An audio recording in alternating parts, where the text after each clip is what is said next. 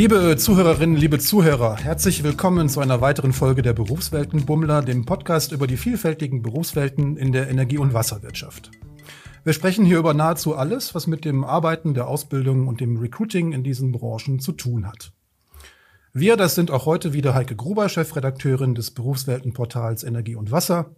Und mein Name ist Marcel Pannes, ich bin Chefredakteur der Fachzeitschrift DVGW Energie-Wasserpraxis. Hallo Heike, ich grüße dich. Hallo Marcel. Und auch heute in dieser Folge haben wir wieder einen Gast. Wer ist heute bei uns, Heike?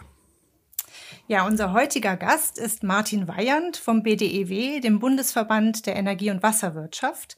Martin Weyand ist dort Mitglied der Hauptgeschäftsführung und er leitet als Hauptgeschäftsführer den Bereich Wasser und Abwasser im BDEW. Herzlich willkommen, Herr Weyand. Schön, dass Sie da sind. Einen wunderschönen guten Tag von meiner Seite. Ja, Herr Weyand, die Wasserver- und Abwasserentsorgung in Deutschland bietet ja nicht nur sehr viele Arbeitsplätze, sie braucht auch Fach- und Nachwuchskräfte, damit sie ihre Leistung auch in Zukunft auf dem gewohnt hohen Niveau erbringen kann. Verspüren Sie bei Ihren Mitgliedsunternehmen schon eine gewisse Dringlichkeit beim Thema Fachkräftemangel? Also die Bevölkerungsentwicklung und die Bevölkerungspyramide ist auch in der Wasserwirtschaft angekommen. Und wir müssen einfach sehen, dass jetzt in den nächsten zehn Jahren bis zu 50 Prozent der Mitarbeiterinnen und Mitarbeiter in den Ruhestand gehen. Und das hat natürlich auch äh, zur Folge, dass wir erhöhte Anforderungen an das Recruiting, an, den, an neue Arbeitskräfte in den Berufen stellen müssen. Das bedeutet, dass wir zunehmend neu akquirieren müssen und dass wir auch natürlich die Jüngeren in der Bevölkerung davon überzeugen müssen, in die Wasserwirtschaft zu gehen und dort auch zukünftig zu arbeiten. Hm. Das können wir vielleicht mal direkt aufgreifen und ähm, auf Ihre Kampagne äh, zu sprechen kommen. Die Kampagne Wir sorgen vor, die Sie ja 20 Jahr, äh, im Jahr 2020 gestartet haben, im ersten Corona-Jahr. Äh, Auslöser war vermutlich dann auch die Pandemie. Ähm, aber ähm, was war das Ziel der Kampagne? Und ähm, die eigentliche wichtige Frage ist ja, haben Sie das Ziel bisher erreicht?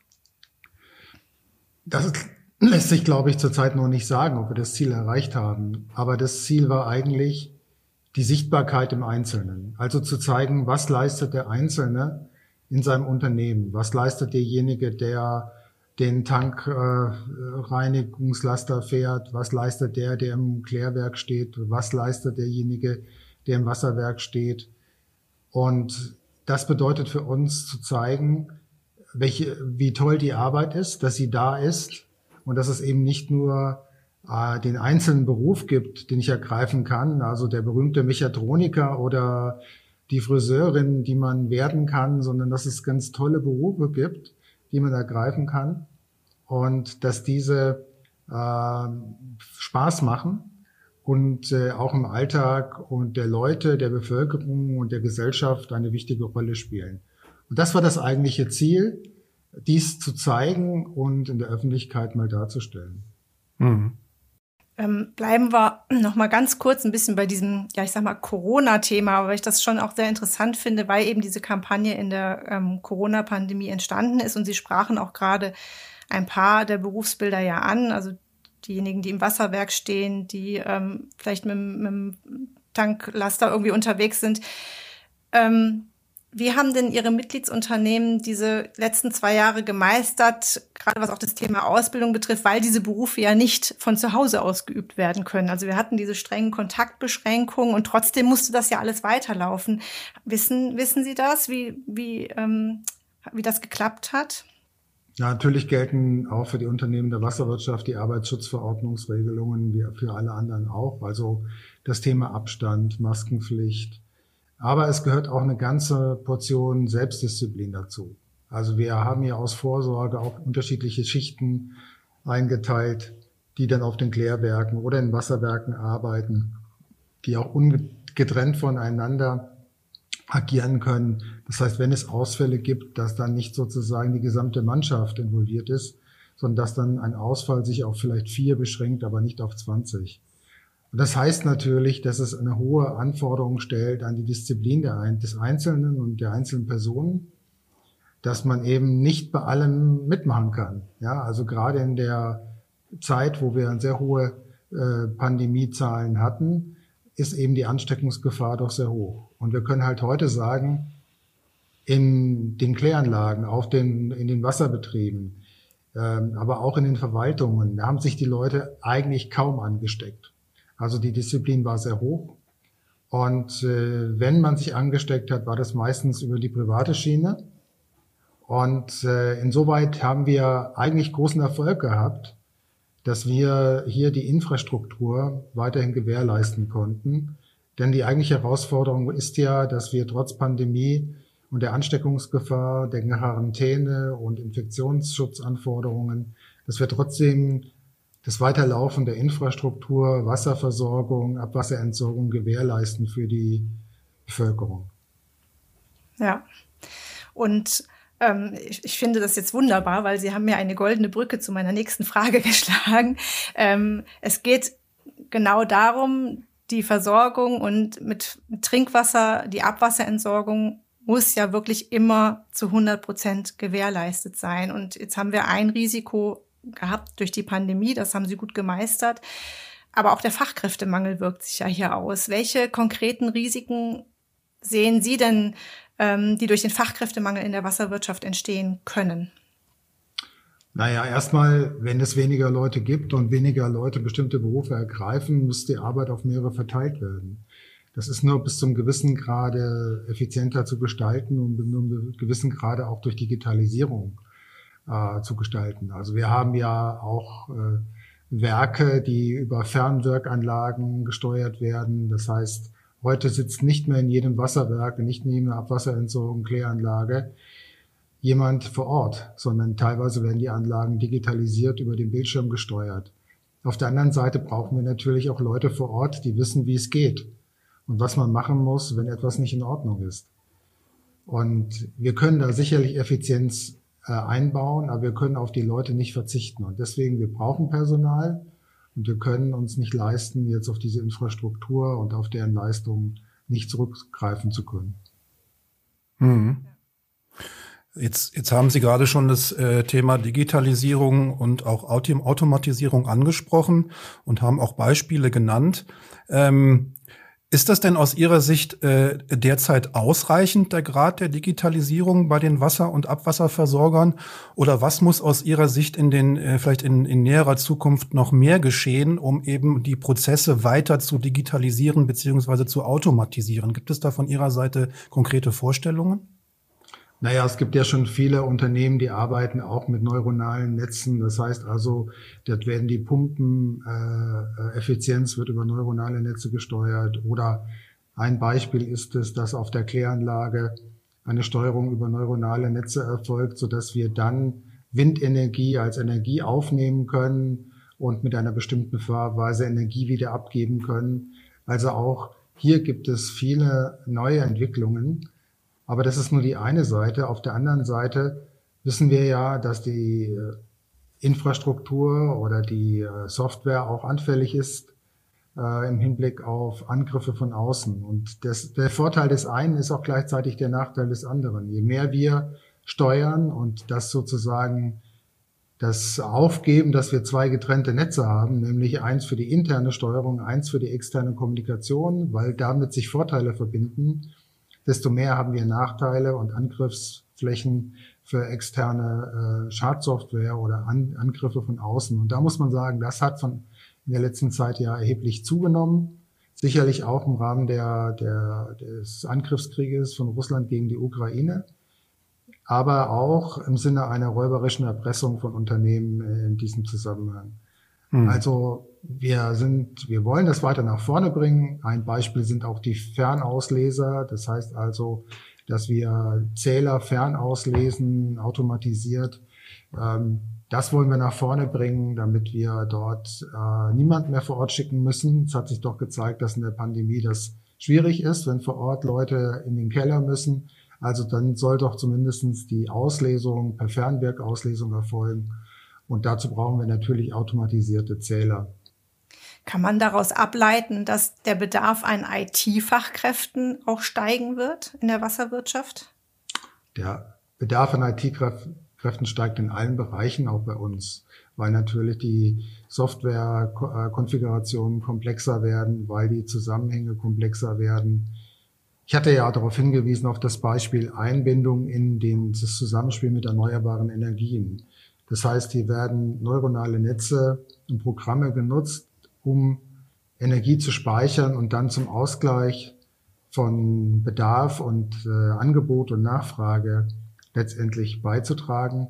Und dafür brauchen wir natürlich auch IT-Experten, die in der Lage sind, das nachzuvollziehen. Ähm, aber das ist eben eine große Aufgabe, diese auch dann letztendlich für die Unternehmen zu bekommen.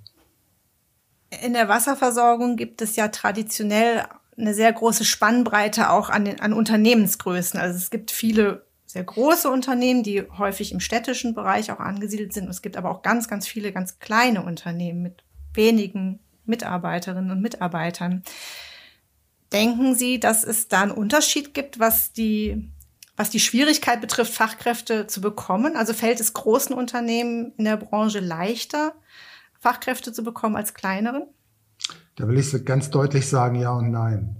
Weil bei großen Unternehmen ist natürlich die Strahlkraft über Deutschland hinweg äh, viel größer. Also ein, ein Wasserbetriebe in Berlin, den größten kommunalen Wasserversorger, den wir haben, oder Hamburg Wasser, äh, das sind auch natürlich beliebte Städte, in denen man gerne wohnt. Das heißt, das hat eine Strahlkraft äh, über, das, über die einzelnen Städte hinaus.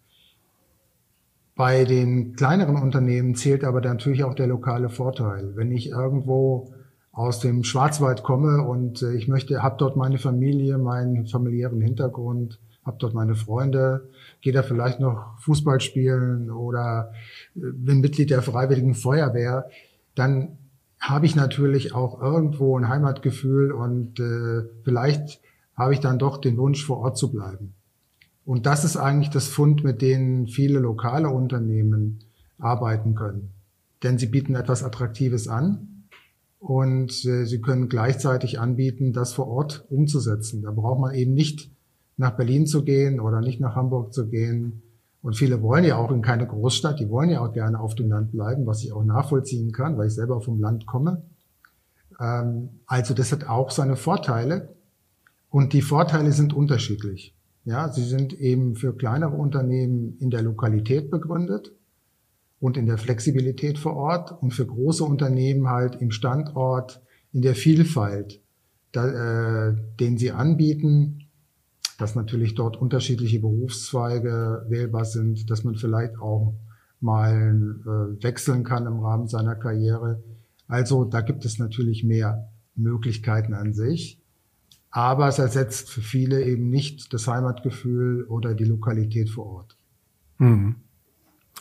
Ähm, wie kann denn Ihr Verband, der BDEW, gerade den kleineren Unternehmen auf dem Land dabei helfen, ähm, den Fachkräftemangel zu bewältigen? Gibt es dabei in Ihrem Verband Strategien, wie Sie äh, die kleineren kommunalen Wasserfeuer- und Abwasserentsorgungsunternehmen unterstützen können?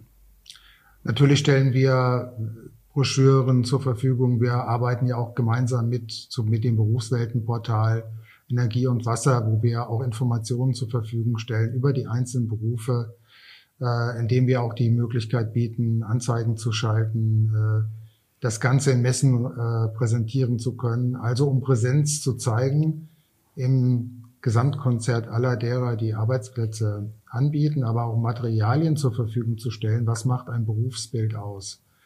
Wir werden jetzt nochmal gemeinsam auf der Basis einer Kampagne, die schon in Baden-Württemberg gelaufen ist, alles, was er wollt, nochmal darstellen, gerade für die Berufsanfänger, also speziell im Hinblick auf das Thema ähm, ja neue Kommunikationsmedien. Ähm, was macht die einzelnen Berufe aus? Wo gibt es Angebote? Wo kann ich vor Ort bestimmte Berufe wahrnehmen? Und das kann ich eben dann auch für kleinere Unternehmen dann darstellen. Also das soll ausgerollt werden, auch in vielen Bundesländern. Und da hat man dann Plakate, man hat Infomaterial. Und wir wollen natürlich auch hier das verknüpfen mit dem Berufsweltenportal. Das muss hier alles ineinander greifen. Also wir können gewisse Vorlagen, Muster, Kommunikationsplattformen zur Verfügung stellen. Ähm, letztendlich muss aber auch der Ort äh, und das Unternehmen vor Ort selber sagen, was es braucht. Und äh, wie sie die Zukunft vor Ort gestalten. Das ist natürlich auch eine Anforderung, die wir aus äh, Berlin nicht äh, stemmen können und auch nicht wollen. Aber in Berlin sind Sie ja ganz nah dran an der Politik und das ist ja sowieso auch ähm, eine, ja, ich sage mal Kernaufgabe des BDEW, ne, so die Schnittstelle ähm, zur Politik zu sein. Und ich denke, dass auch das Thema Fachkräftemangel natürlich nur mit Hilfe der Politik gelöst werden kann. Welche ähm, ja, wie arbeiten Sie auf der politischen Ebene zusammen? Welche Strategien oder Kooperationen gibt es da, um das Thema eben gemeinsam mit der Politik auch voranzutreiben? Also wir arbeiten mit dem Bundesbildungsministerium, mit dem Forschungsministerium, natürlich mit anderen Ministerien zusammen. Und gerade heute am 12.10.2022 hat die Bundesregierung ihre neue Fachkräftestrategie äh, ähm, veröffentlicht und auf den Tisch gelegt. Und letztendlich geht es ja darum, dass wir uns die Frage stellen, wie kann man auch Fachkräfte in vielen Berufen, also breit über alle Berufe, ähm, bekannt machen. Äh, es haben ja Untersuchungen gezeigt, dass die meisten die ganz traditionellen Berufe kennen, wenn sie in der Schule sind. Ja, also ich kann Friseurin werden, ich kann Friseur werden, ich kann Mechatroniker werden. Ähm, und dann hört es auch schon auf. Aber dass wir eine ganze breite Palette von Berufen haben in allen unterschiedlichen Branchen und auch eben in der Wasserwirtschaft, das ist eben bei vielen nicht bekannt. Das muss klar gemacht werden. Dann muss natürlich auch dafür gesorgt werden, dass höher qualifizierte vielleicht die Einwanderungsmöglichkeiten haben und das zu erheblich besseren Konditionen, als es zurzeit der Fall ist. Also wenn wir dann daran denken, dass äh, wir ein Einwanderungsland wie Kanada vielleicht sind für Fachkräfte, dann muss das eben auch etabliert werden und äh, dann auch den ausländischen Kräften die Möglichkeit gegeben werden, hier Fuß zu fassen und eine Möglichkeit äh, unbürokratisch wahrnehmen zu können. Ob das jetzt Fachkräfte sind, die aus der Ukraine herkommen oder äh, Flüchtlinge aus Russland oder ob das äh, andere Fachkräfte sind aus den anderen Gebieten in, der, in, in dieser Welt. Da müssen wir eine ganz andere Herangehensweise an den Tag legen. Deutschland muss zu einem gesteuerten Einwanderungsland werden, um diese Fachkräftemangel beseitigen zu können. Und wir haben es ja auch bei den Flughäfen gesehen, dass hier äh, entsprechend dann versucht worden ist, äh, Fachkräfte auch aus dem Ausland zu gewinnen, um zum Beispiel die Abfertigung in den einzelnen äh, Flughäfen wieder voranzubringen. Also wir brauchen da flexible Lösungen und das wird wahrscheinlich ohne Zuzug und ohne Einwanderung nicht gehen. Ja, wenn wir uns jetzt mal den äh, jungen Menschen äh, zuwenden, äh, für viele äh, aus dieser Generation ist ja äh, das Thema ausgewogene Work-Life-Balance und die Möglichkeit der Remote-Arbeit ein wichtiges Kriterium bei der Auswahl eines Arbeitgebers. Ähm, in der Wasserwirtschaft ist das ja nicht immer machbar. Da muss man ja auch mal raus und vor Ort arbeiten. Was sind denn aus Ihrer Sicht die Top-Argumente für eine Ausbildung in der Wasserwirtschaft?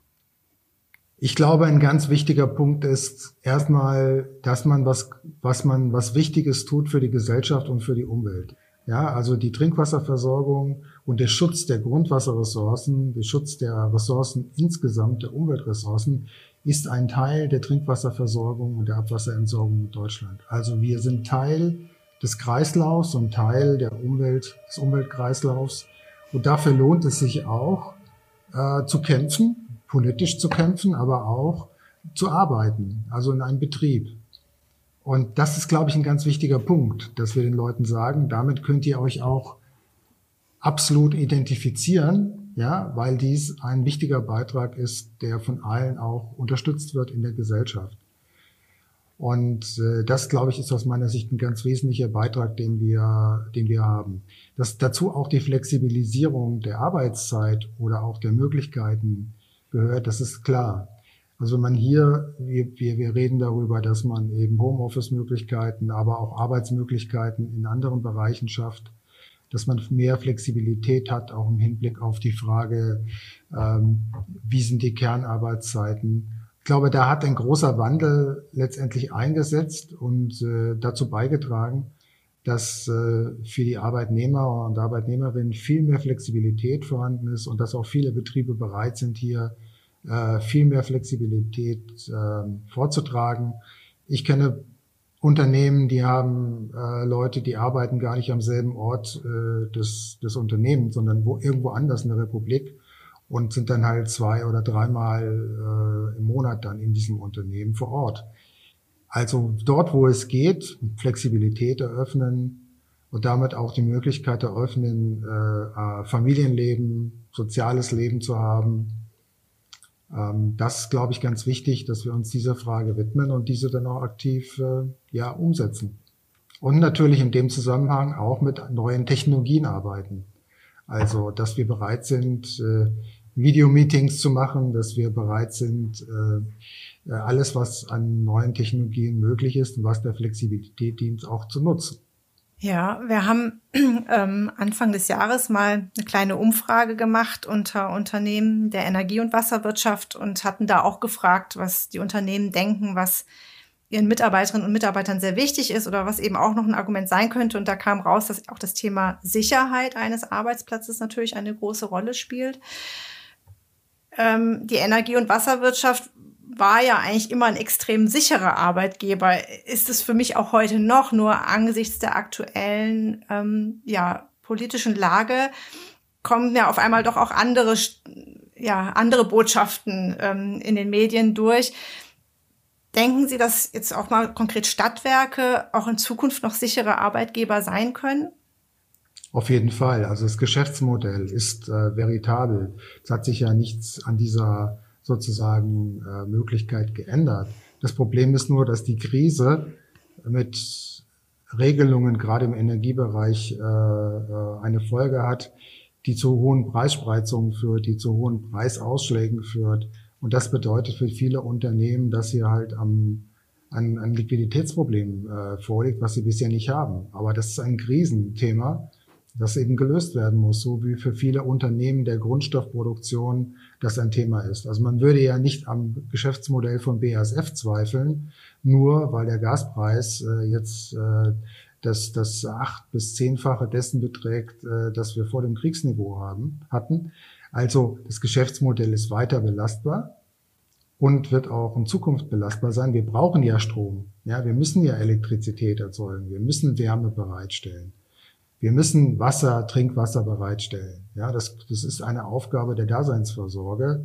Und wir müssen das Abwasser entsorgen. Ja, wo soll es sonst hin? Also wenn wir es nicht machen, wer es macht auch sonst keiner. Und äh, das würde letztendlich dann zu einem Notstandssituation. Äh, ich will jetzt gar nicht von den vielen Krankheiten, Typhus, Cholera äh, und was was ich reden, die dann daraus resultieren. Also es sind Aufgaben, die bezahlt werden müssen. Der Staat muss das Geld aufbringen währenddessen viele andere Dinge sicherlich nicht bezahlt werden müssen. Das hat man halt in der Corona-Zeit auch gesehen. Ja, ich brauche nicht nochmal äh, die sechste Managementbude äh, oder Eventbude. Ja, das, das, das, das ist halt so. Ähm, wenn wir zurückgeworfen werden auf das Grundlegende, dann brauchen wir die Basisausstattung. Die ba zur Basisausstattung gehört Energie, da gehört Trinkwasser dazu, da gehört Abwasserentsorgung dazu. Und deswegen glaube ich, ist es krisensicher und war es auch während der Corona-Zeit, ist es auch jetzt, aber unter anderen Voraussetzungen natürlich, ähm, die die Gesellschaft dann auch für sich tragen muss. Ja, also sogenannte Must-Have-Berufe sind das. Auf jeden Fall, auf jeden Fall. Ja, super, Herr Bayern. Äh, wir sind tatsächlich schon am Ende unserer ähm, Fragen angekommen. Ich fand das super spannend, sehr interessant. Vielen Dank, dass Sie sich die Zeit genommen haben. Also ich gehe jetzt auch aus dem Gespräch raus mit eigentlich einem, einem guten Zukunftsgefühl, sage ich mal. Es wird sich sicherlich was verändern in den Berufen. Es wird mehr digitalisiert werden. Ähm, dadurch werden sich die Berufsbilder ähm, ändern. Aber wir können davon ausgehen, dass auch in Zukunft das Argument sicherer Arbeitsplatz und etwas Sinnvolles zu tun auf jeden Fall weiter bestehen bleibt. So ist es. Vielleicht lassen Sie mich noch ein weiteres Beispiel nennen zum Schluss. Wir haben gerade eben eine neue Stelle besetzt durch eine Ingenieurin äh, im Wasserbereich. Und diese Frau, die wir jetzt äh, bei uns arbeiten wird, hätte auch genauso gut bei Bayer oder BASF arbeiten können. Ja, sie hätte dort sicherlich das Doppelte verdient. Ja, aber das ist nicht das Thema. Es geht nicht ums Geld. Es geht darum, dass es sich lohnt, mit sich mit einer Frage und einem Job zu identifizieren und dass es sich lohnt, für etwas zu kämpfen und da zu sein. Und das hat mir quasi diese Bewerbung nochmal gezeigt. Und das war auch genau die Aussage nach der Frage, warum gehen Sie nicht dort und dorthin? Ja, weil das Gehalt können wir Ihnen nicht bieten. Aber es geht eben nicht nur ums Geld. Es geht auch darum, dass wir jeden Tag ins Büro gehen können und sagen, das ist schön, dass ich ins Büro gehen kann, weil es macht mir Spaß und ich tue das gerne und äh, es bringt auch die Gesellschaft voran. Ein schönes Beispiel. Danke. Ja, also vielen, vielen Dank, dass Sie sich die Zeit genommen haben für dieses Gespräch. Wir müssen uns für den Nachwuchs Zeit nehmen, sonst geht's nicht. Genau. Ja, damit sind wir am Ende angelangt, liebe Zuhörerinnen und Zuhörer dieser vierten Podcast-Folge der Berufsweltenbummler. Und ich möchte aber nicht versäumen, an dieser Stelle Sie nochmal alle einzuladen, unseren neuen Newsletter zu abonnieren. Wir haben seit drei Monaten ein Newsletter der Berufswelten Energie und Wasser.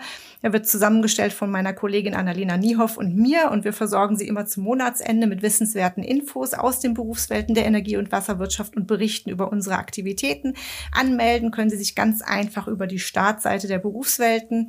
Da finden Sie ganz oben den Menüpunkt Newsletter. Genau, und wir würden uns natürlich auch freuen, wenn Sie auch unabhängig von der Newsletter-Anmeldung regelmäßig auf dem Berufsweltenportal Energie und Wasser oder der Webseite der DVGW Energie-Wasserpraxis vorbeischauen. Für heute war es das auch schon wieder. Wir danken Ihnen fürs Zuhören und sagen Tschüss, bis zum nächsten Mal.